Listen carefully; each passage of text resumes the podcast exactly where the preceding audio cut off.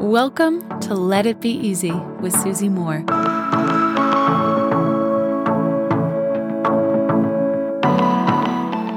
Do you ever wonder why someone did not text you back? Oh my gosh, I am so guilty of this. And on both sides. I am someone who often doesn't text back, will need a reminder, or will need even a, a DM or an email or some, some type of ping to even be reminded of the back and forth or the thing that you need from me or the question that you asked or the invitation that you sent. Not hearing back from somebody is extremely common, extremely, extremely, extremely common. And I would guess that probably you're also someone who doesn't get back to everybody in this perfect prompt way. And yet we make it mean something, don't we? A lot of the time when somebody doesn't text us back, maybe we're reaching out wanting to meet, or we're reaching out with a question, or reaching out with just a loving message. And it's simply met with silence right?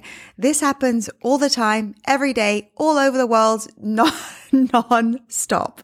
And I'm absolutely guilty of this. I probably have 20 at least unreturned text messages, people checking in, asking what's up. I was just recently in New York and a lot of my New York friends I didn't have time to see and they were just reaching out, asking how it was. And I haven't texted a lot of them back. So why is that? It's because I don't like them. it's because I just I don't like them and I want to make them suffer.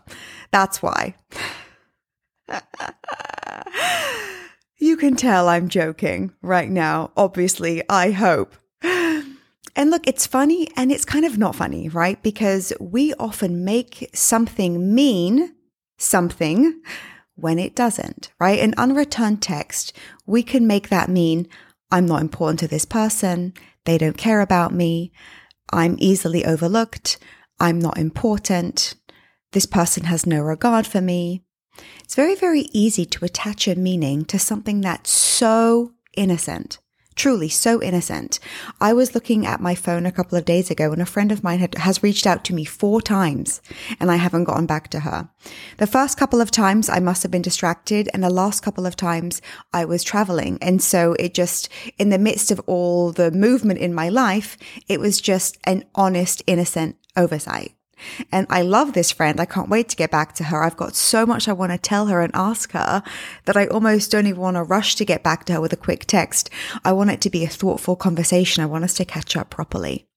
But I know her and she knows me, and we don't take things personally when this happens. We simply don't. This is just part of the rhythm of life.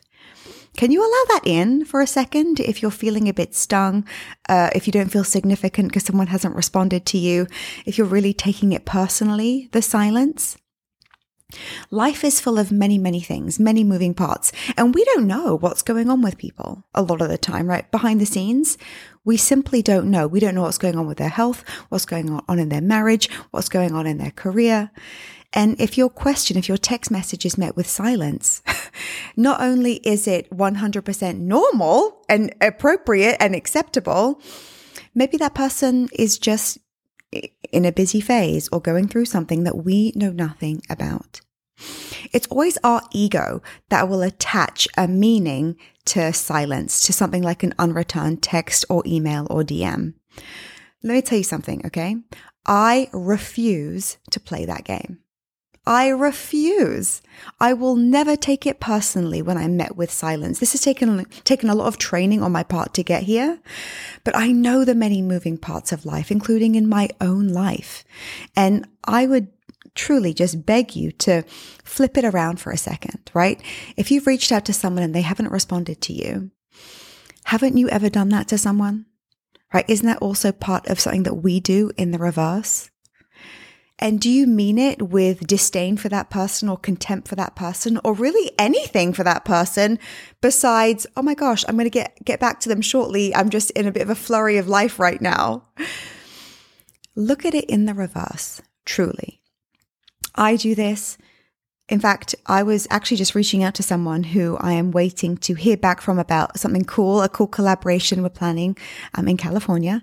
And she hasn't responded to my last four or five messages about it. So I'm assuming that she's in a busy phase and I'm probably going to give her a call in a few days if I don't hear anything.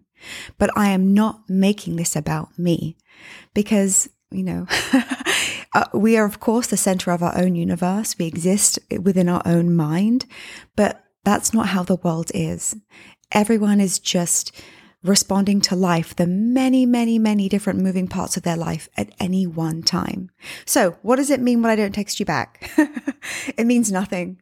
It means I, I probably love you. I'm just, uh, in the middle of a few things right now. You'll hear from me soon.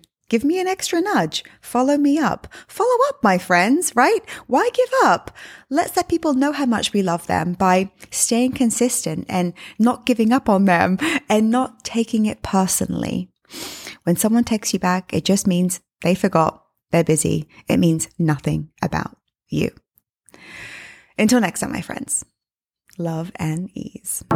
If you like this episode, you'll love my free workshop called Become Your Own Life Coach.